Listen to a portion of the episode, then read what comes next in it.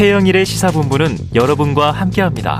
짧은 문자 50원, 긴 문자 100원이 드는 9730. 라디오 어플 콩과 유튜브는 무료로 참여하실 수 있습니다.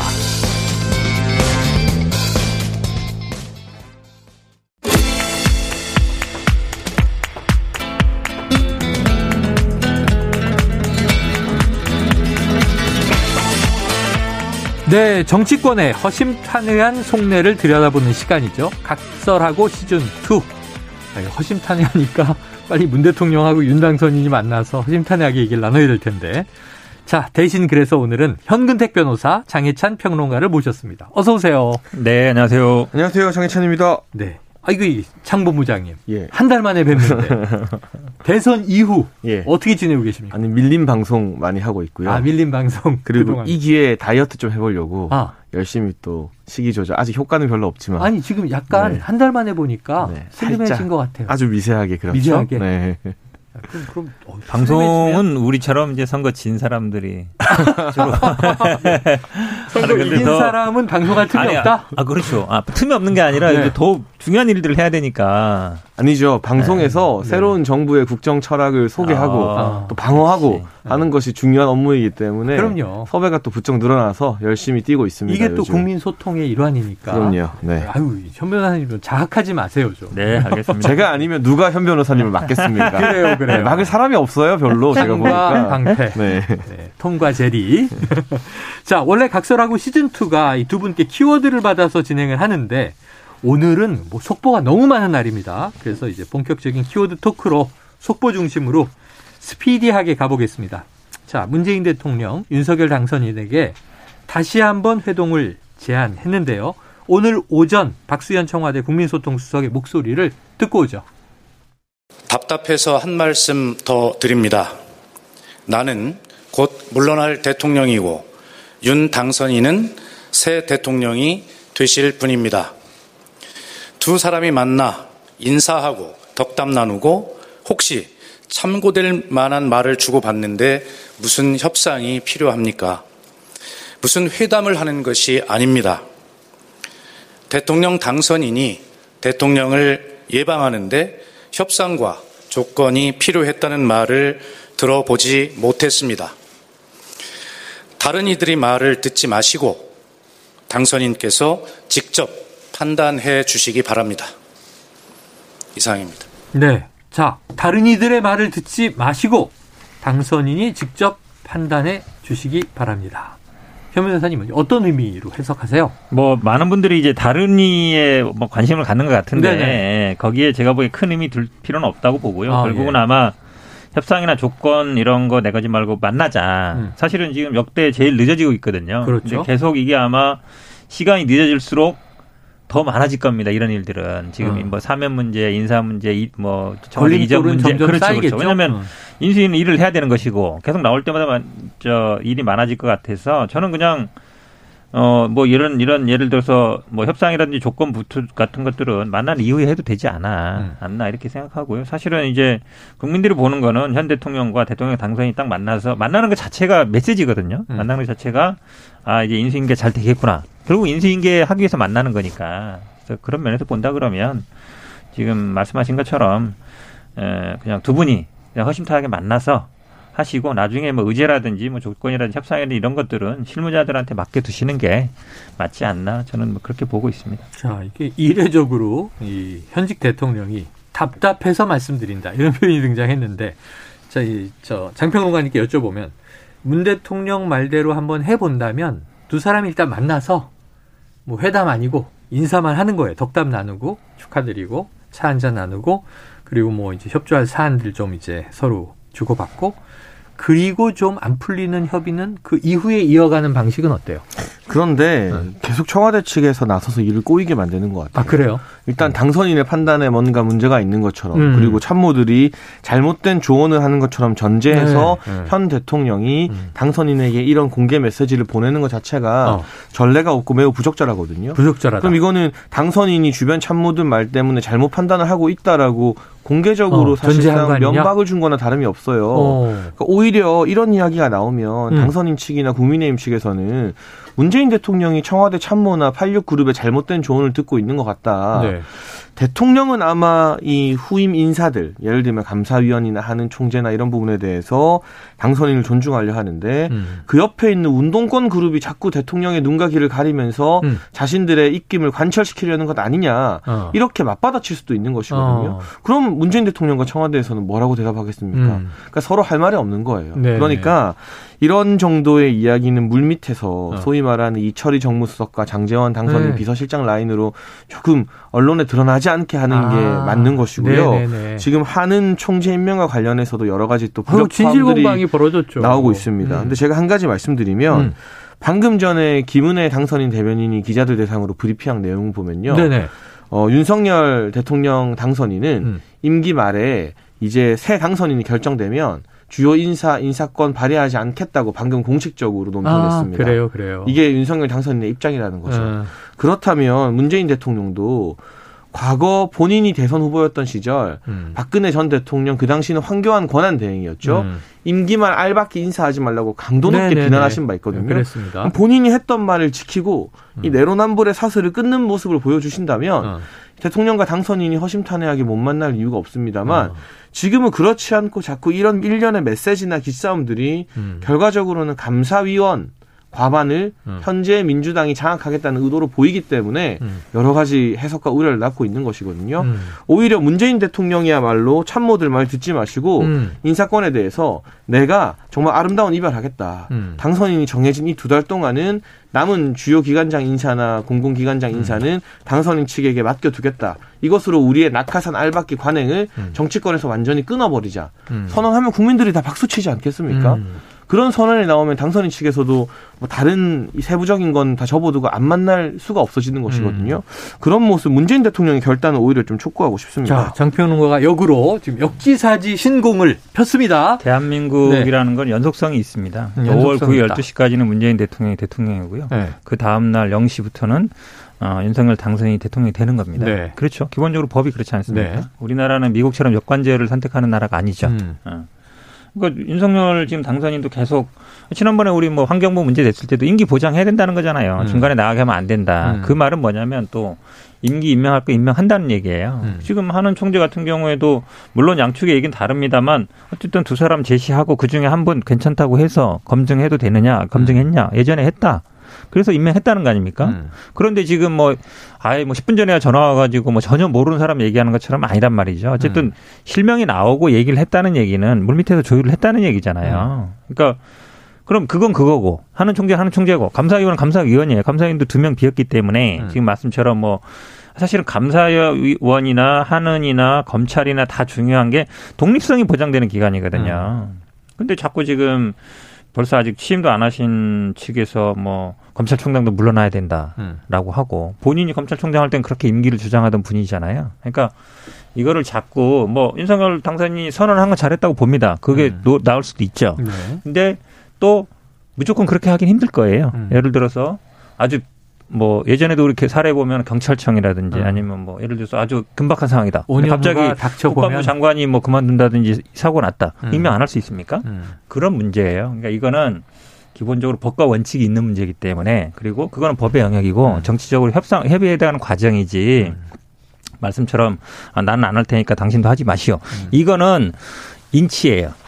인치, 법치가 아니고 법치라는 건 원칙대로 하는 겁니다. 근데 거기에 정치를 가미하는 거죠. 음. 그렇게 보셔야지. 아니면 그거를 법으로 만들든가요. 제도로 만들든가. 예를 들어 당선인이 되면 그때부터는 인사권이 정지된다. 음. 근데 그 법은 만들 수가 없어요. 음. 왜냐하면 위법이거든요. 음. 대통령이 있는데 인사권 행사 못 한다는 게 말이 안 되잖아요. 음. 그러니까 관례상 만들든가 해야 되는데 어, 앞으로 이거 아마 공공기관 인사에도 이 문제 계속 나올 거예요. 왜냐하면 다들 이제 뭐 어. 그만두라는 어. 얘기 나올 것이고 왜 임기 보장되는데 그만두라고 하냐 얘기 나올 것이 똑같은 문제라서 음. 그냥 제가 보기에는 어, 하는 총재 얘기는 하는 총재대로 얘기하고 감사원은 감사대로 얘기하고 근데 더구나 저는 인사 문제를 이 만남의 조건으로 협상에 뭐 이거 이거에 대한 만난다. 음. 이거 자체가 저는 좀 적절하지 않은 것 같습니다. 그래서 아까 장평론가 얘기를 하나 딱 다시 이제 짚어보면 만남의 조건이 점점 꼬이고 있는데 자, 지금 이 박수현 국민소통수석이 아까 이제 이야기한 우리가 들었던 육성 이걸 공개적으로 안 하고 물밑으로 좀 이 윤당선인에게 문 대통령이 그그꼭좀 빨리 뵙자라는 마음을 전달하는 방법이 있을 텐데. 아, 저도 사실은 이게 공개적으로 뭐든 나오는 건 안 좋다고 봐요. 안 지난번에 왜냐하면 처음에 이게 꼬인 측면도 네. 뭐 MB 사면하고 그다음에 뭐 김경수랑 패키지를 할 거다 이 얘기 나오면서 이제 조금 어찌 보면 틀어졌다고 보는데 그게 사면할 수 없는 상황으로 가는 거잖아요. 음. 만약에 사면해 주면 마치 오히려. 거래해 주는 것처럼 되니까 그래서 사실은 저도 이 정치 영역이라는 건 항상 모든 걸 다 오픈하거나 아니면 모든 걸 다 뭐 법대로 하거나 그건 아니에요. 음. 만나는 게 중요하거든요. 만나서 대화 협상 타협이기 때문에 저도 사실은 물밑에서 조율하고 정 안 되면 음.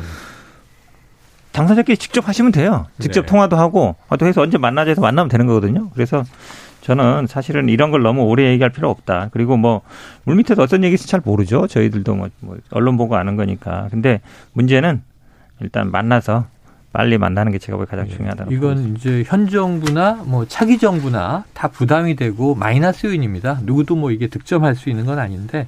자, 윤당선인 오늘 기자들 만나서 이제 부동산 거래의 비율을 얘기했어요. 집을 판 사람이 살 사람 집을 고치는 건 아니지 않나.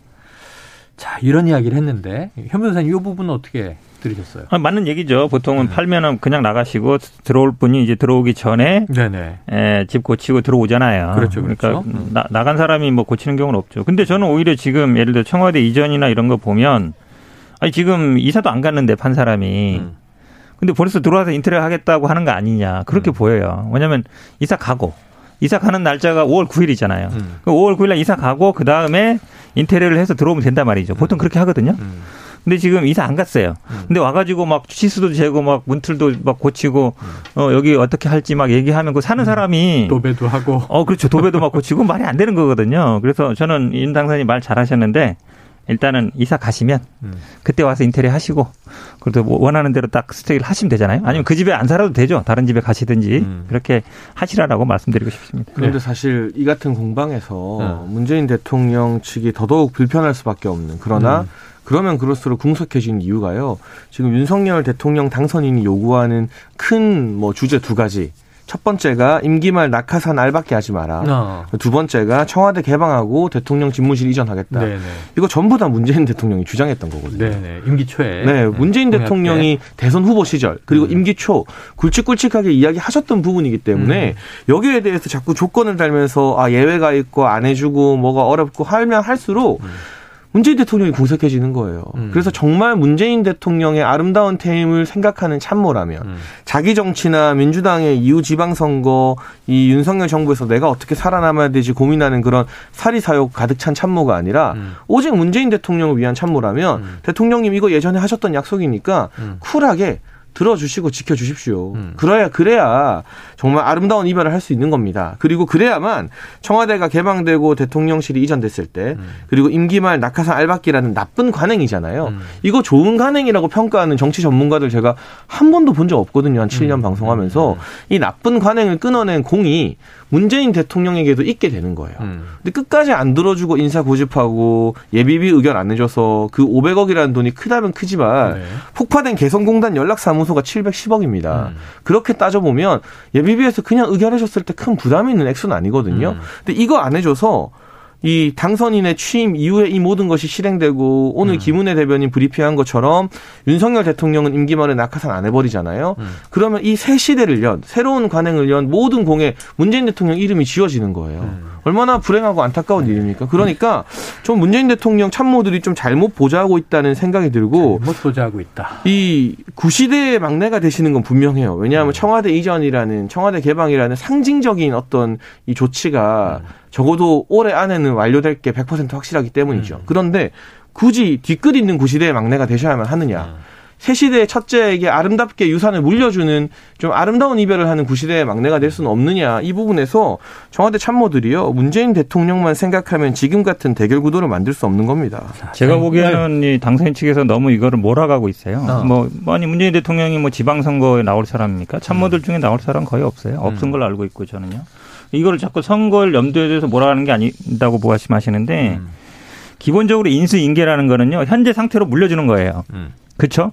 현재 상태를 변경하는 게 아닙니다. 음. 그럼 예를 들어 청와대를 있는 그대로 물려주면 돼요. 근데 지금 윤석열 당선인이 이거를 옮기겠다고 하는 거잖아요. 음. 임기층에 있는데 그 모든 분이 얘기하는 게 그거예요. 임기 끝나고 본인 임기 시작한 다음에 청와대에 서 근무하든 어디서 근무하든 하시다가 옮기시라. 음. 그거 맞잖아요. 이사 간 다음에 하시라는 거예요. 음. 이사도 안 갔는데 들어와서 인테리어 하지 마시고 그 얘기 하는 겁니다. 왜 그렇게 음. 급하게 하시느냐. 그러다 보니까 국방부 이전에 대해서 국민들이 어, 여론이 좋지 않은 거 아닙니까? 그러니까 밀어붙이기로 하지 마시라라고 말씀드리는 거고 임기현 인사 문제도 마찬가지예요. 그러니까 논의했다는 거 아닙니까? 얘기를 안 한 게 아니고. 그래서 그분이 사실은 MB 때 인수위원도 하셨고 음. 또 재정 정책에도 보수적인 분이에요. 제가 뭐 윤석열 당선인 측에서도 나쁘게 보지는 것 같지 않습니다. 언론 보도에 의하면. 네. 그럼 되는 거거든요. 그 정도 협의를 하는 것이지 그냥 어느 날 갑자기 뭐 딱 하는 게 아니잖아요. 그러니까 제가 보기에는 그냥 인수 인계에 맞게 그냥 하시는 게 맞다. 인수위라는 게 무슨 새로 지금 인수위 취임되면서 임기 시작하는 게 절대 아니거든요. 네. 그거는 좀 명심했으면 좋겠습니다. 저는 가운데서 이렇게 두 분 말씀이 다 틀리지가 않는데 이 팽팽한 평행선이 아 이게 절충점이 없는데 하는 게 걱정이 되는 겁니다. 그럼 이 상황이면은 이제 뭐 법대로 원칙대로 이제 문재인 대통령 5월 9일까지 임기 마치고 퇴임하면 지금 우리가 보게 될 상황은 통이동 집무실 이게 초유의 사태를 또 보게 될 거란 말이에요. 한 달이든 두 달이든 자, 이걸 두 분이 좀 만나서 조금 풀 수 있는 방법은 없을까 하는 이제 아쉬움이 남는 거고요. 다음 이슈로 넘어가 보겠습니다. 오늘 뭐 이슈가 막 터지는 날입니다. 오늘 오전에 박근혜 전 대통령이 퇴원을 했습니다. 짧은 메시지가 나왔는데 듣고 오겠습니다. 존경하는 달성 국민 여러분, 그리고 대구 시민 여러분, 박근혜입니다.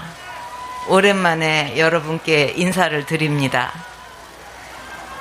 돌아보면 지난 5년의 시간은 저에게 무척 견디기 힘든 그런 시간들이었습니다. 힘들 때마다 저의 정치적 고향이자 마음의 고향인 달성으로 돌아갈 날을 생각하며 견디어냈습니다.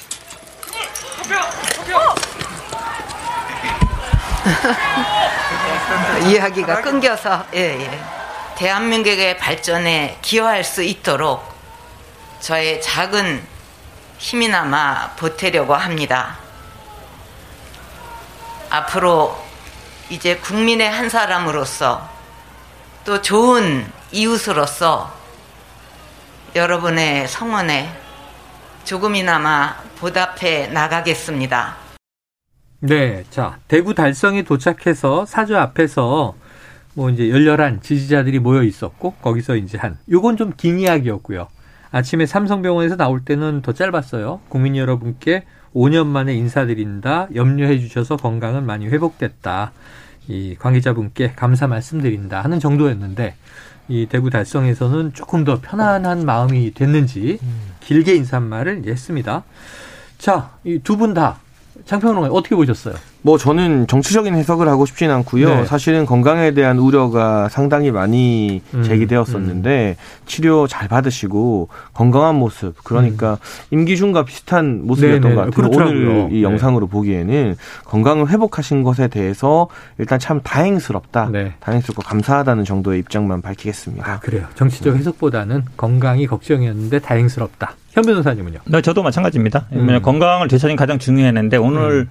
병원 앞에서 의 표정도 그렇고 네. 아마 그 사자 앞에서의 그 연설도 보니까 일단 얼굴이 마스크를 썼지만 눈이 어. 약간 웃는 얼굴로 네네네. 느낄 수 있어서 그게 일단 보아 좋았던 것 같고요. 네. 지금 목소리도 지금 사자 앞에서 보면은 목소리도 이렇게 기운이 있잖아요. 재임 당시의 목소리 네, 기운이 있는 것 같아서 분위기. 이제 건강을 네. 회복하신 것 같고 음. 이제 그게 제일 중요하죠. 그리고 네. 본인이 일단 어, 원래 정치를 계속 했던 곳이고 음. 본인이 편한 데 있는 게 제일 좋거든요. 음. 연재도 드셨기 때문에 그러면 아마 근데 좀 걱정스러운 건 그거예요. 오늘도 보니까 이제 어떤 분이 뭐, 뭐 집어 던지고 이러셨던 것 같은데 그 앞이 이제 아마 뭐 친박 반박 이런 사람들이 많이 모일 예, 거란 말이죠. 예. 근데 아마 조용히 좀 지내고 싶으실 거예요. 음. 이제 오랫동안 뭐 영화에 몸에 뜨고 이랬으면 그래서 좀 제가 보기에 그런 것들은 오늘 오늘 첫날도 좀 이렇게 그랬잖아요. 예. 누가 이렇게 집어던지고 이러는데 소란 네, 그렇죠, 아, 그렇죠. 소리가 그 그대로 예, 들렸습니다. 예, 그런 건 제가 보기에 좀 말아주셨으면 좋겠다. 근데 거기에 만약에 사람들이 모이다 보면 음. 사실 처음에 구입해서 사람들이 막 구경 가고 막 그랬잖아요. 네네. 그래서 이제 또 다른 어찌 보면 또 이제 뭐 시위 현장이 될 수 있어서 그런 네.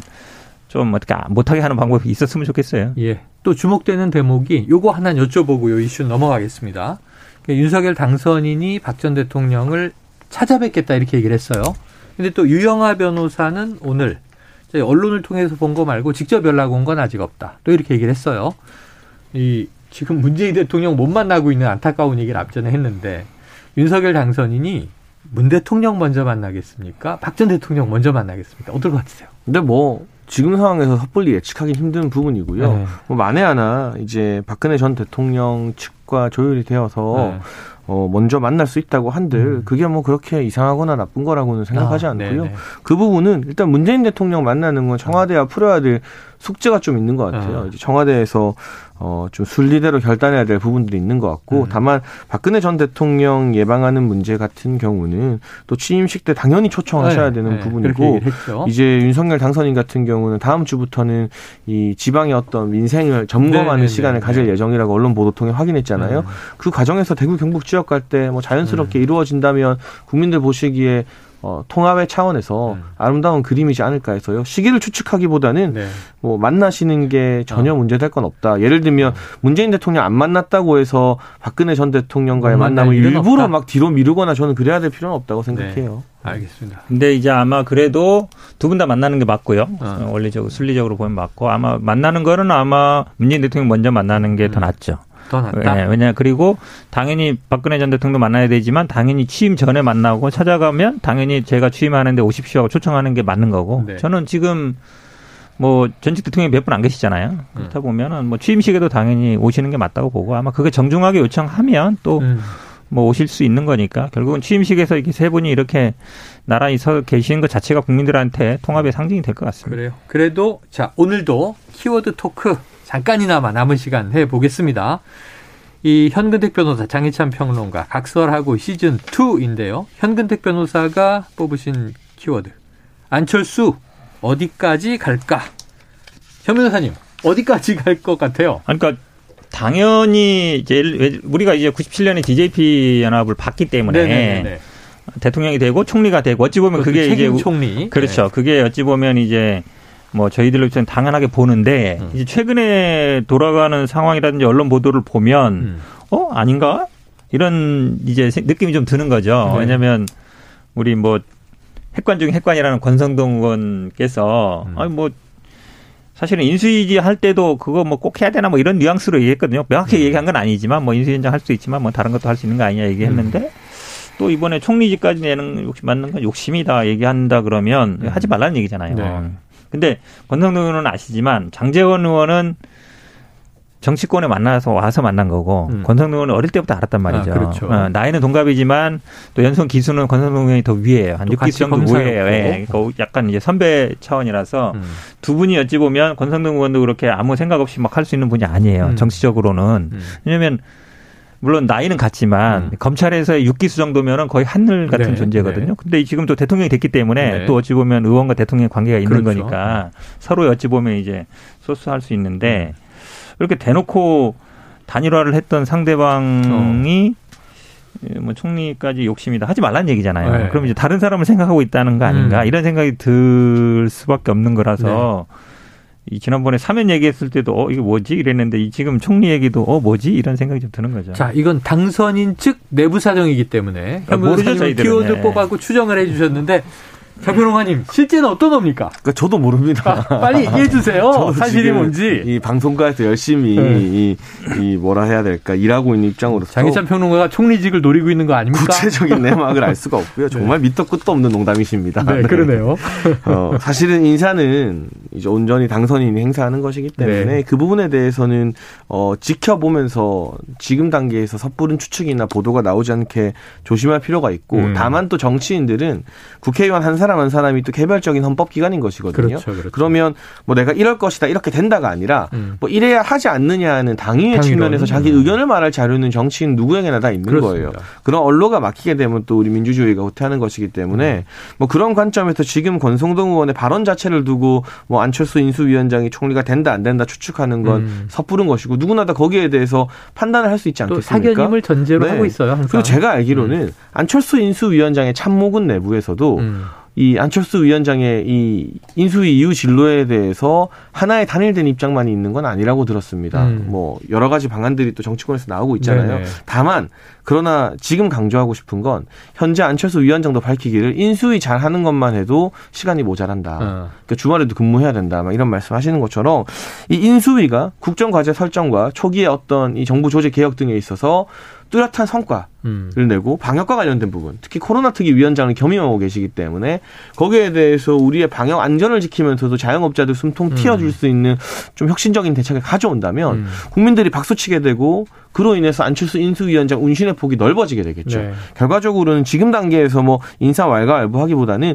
인수위가 얼마나 일을 잘하느냐에 또 많은 것이 달려 있지 않을까 싶습니다. 한 가지만 지금은 그런 얘기할 때가 아니다. 그랬죠. 어, 그렇죠. 국민의힘 의원이 110분 정도 계신데 네. 예, 그 중에 모든 언론이든 국민들이 관심을 가는 사람 두 사람이에요. 아, 그래요? 아, 당연히 않았잖아요. 장재현 의원, 권동동 의원이 얘기하는 네네. 거기 관심 갖지. 다른 분들 물론 다른 분들 관심 갖지만 음. 나머지 108분도 관심은 갖지만 그만큼은 아니잖아요. 주목도가 있다. 그럼요. 왜냐하면 이제 당선인의 아무리 개인 의견이라 얘기해도 네. 사람들은 그렇게 안 봐요. 알겠습니다. 언론에서 그렇게 안 보죠. 자, 요 사안은 5월 10일 취임식 전후 이제 안철수 인수위원장의 거취가 다시 한번 논의가 되겠죠? 계속될 문제니까 지켜보고 자 우리 균형을 위해서 장희찬 평론가도 키워드 뽑아주셨습니다. 민주당과 검수 완박 설명해 주시죠. 그러니까 윤호중 비대위원장이 지금 무리수를 막 두고 있어요. 음. 그러니까 문재인 대통령 임기 끝나기 전에, 전에. 남은 한 달 반 사이에 검찰의 수사권 완전 박탈하는 네. 본인들 입장에서는 검찰 개혁, 국민들 보기에는 입장에서는? 이 검찰 개혁 어. 법안을 통과시키겠다는 건데 어. 아니 이게 정말 꼭 필요한 개혁 법안이면 네. 대선하는 그 국면 지난 몇 개월 1년 동안 왜 안 했습니까? 음. 이 이야기가 사실 이 윤석열 대통령 당선인이 검찰총장 사퇴하기 전인 음. 지난해 3월 이전에 세게 나왔다가 검찰총장 사퇴하니까 쏙 들어갔었거든요. 음. 그리고 대선 국면에서 한 번도 이 이야기를 꺼낸 적이 없어요. 음. 검수완박을. 그런데 대선 패배하고 나니까 음. 지방선거 앞두고 다시 꺼내고 있어요. 음. 그럼 국민들 보기에 진정성도 없어 보이는 것이고 지금 사실 이 검 검찰이 수사해야 될 권력형 비리 의혹들이 상당히 많이 있습니다. 음. 대장동, 백형동, 뭐 성남 FC부터 해서 그게 뭐 진보 보수 여야를 가리지 않고 음. 수사할 것들이 있는데 이 시점에서 검찰의 수사권을 완전히 박탈하겠다는 건 음. 뭔가 떳떳하지 못하니까 음. 이 수사의 칼날을 피하겠다는 것 아니냐라는 오해를 살 수 있거든요. 네. 대단히 부적절한 이 입법 드라이브라는 측면에서 이 문제를 논의하지 않을 수가 없었습니다. 그래요. 자 마지막 반론입니다. 시간은 다 돼서 현무사님 반론 이게 뭐 항상 논란이 되어왔죠. 저희들은 뭐 검수 완박이라 얘기 안 하고 검찰 수사권 조정이라 하죠. 검경 조정. 수사권 조정. 아, 완전 박탈은 아니고. 아니 그러니까 검찰은 기소를 하고 네. 경찰은 수사를 해라. 네. 기소와 수사 분리. 지금 이제 1차 분리는 있지만 어, 6대 수사 남아 있죠. 거죠. 이게 네. 사실은 당내에서 계속 논란이 돼 있습니다. 어. 하자는 분들 있고 말자는 분들도 있는데 그래서 아예 공소청으로 가자 이런 얘기도 뭐 있었고요. 뭐 그렇죠. 어. 그런데 사실은 지금 말씀하시는 게 다 보면 이제 이재명 후보와 관련된 것들은 수사를 해야 된다 이 말씀이잖아요. 음. 근데 우리가 이 뭐 대선 과정에 계속 얘기했습니다. 뭐 주가 조작 문제라든지 음. 뭐 정모 문제라든지 이런 음. 부분들은 사실은 제대로 안 되고 있어요. 근데 음. 저희들은 기본적으로 어, 그런 입장 갖고 있죠. 경, 수사는 경찰이 음. 기소는 검찰이 그게 맞다. 그러니까 지난번에는 이게 여섯 가지 범죄에 대해서만 어찌 보면 남겨놓은 거잖아요. 음. 그러니까 제가 보기에는 그것도 이제 종료할 때가 됐지 않나 이렇게 보고 있습니다. 알겠습니다. 자, 야, 이것도 이제 보통 문제는 아니에요. 만약에 민주당이 또 단독 추진하게 되면 이제 국민 여론 어떨지 지켜봐야 될 사안입니다. 어유 이슈가 진짜 많은데 짧게 짧게 다뤄도 다 못 다뤘습니다. 자 오늘 각설하고 시즌 2 현근택 변호사 장혜찬 평론가 여기까지 정리하겠습니다. 수고하셨습니다 수고하셨습니다. 감사합니다.